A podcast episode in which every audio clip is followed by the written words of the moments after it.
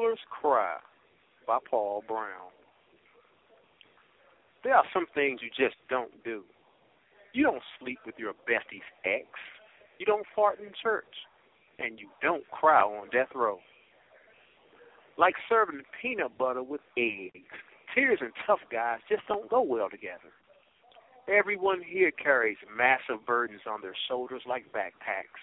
It's enough of a struggle just making it from one day to the next without worrying about what the next man is going through. Nobody cares about your problems here.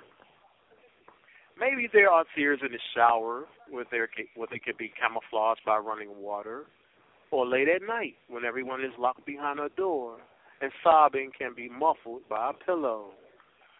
I wouldn't know. Crying is a sign of weakness here, like bleeding in a pool of sharks. Weeping is a violation of the man code. It's simply not done. From the denial of appeals to executions and deaths in the family, we man up. When Concrete's mom died a few years ago, we didn't have telephones. He'd known she was dying and wanted to call her to say his goodbyes. To make the call, he had to go through the chaplain. The process was excruciatingly slow. Before he could make his call, he received notice in the mail that his mom had already passed. He never got to tell her goodbye. We all gave him our support and condolences. He stood tall and proud, saying, I didn't cry, as though it were a badge of honor. But lately there's been a culprit, a gross violator of the man code. This fool even shared tears over the dumb plots of old movies. Okay, okay, it was me. But let me explain. In the movie Losing Isaiah, starring Halle Berry, seeing a child torn away from his mother ripped something within me. I mean, in situations like the one depicted in the film, the child's best interest should always be paramount, right?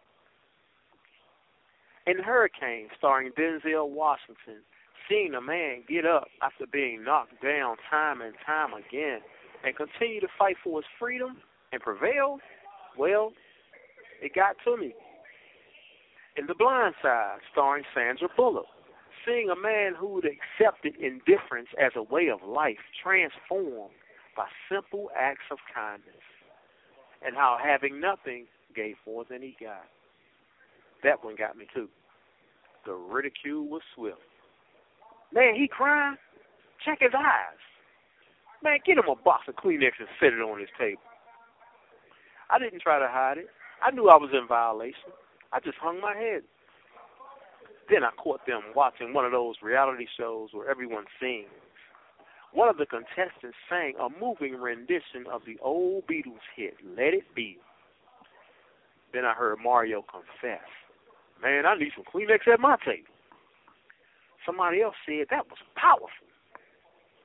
That girl can sing, someone else said, as they all dabbed at their eyes in plain sight of everyone. It was a tear stained revolution that began with the words of Let It Be. When I find myself in times of trouble, Mother Mary comes to me, speaking words of wisdom. Let it be. Damn. Sir Paul might even cry at that rendition. Suffice to say, the things that make us cry are the things that would make anyone else cry. After all, we're human too.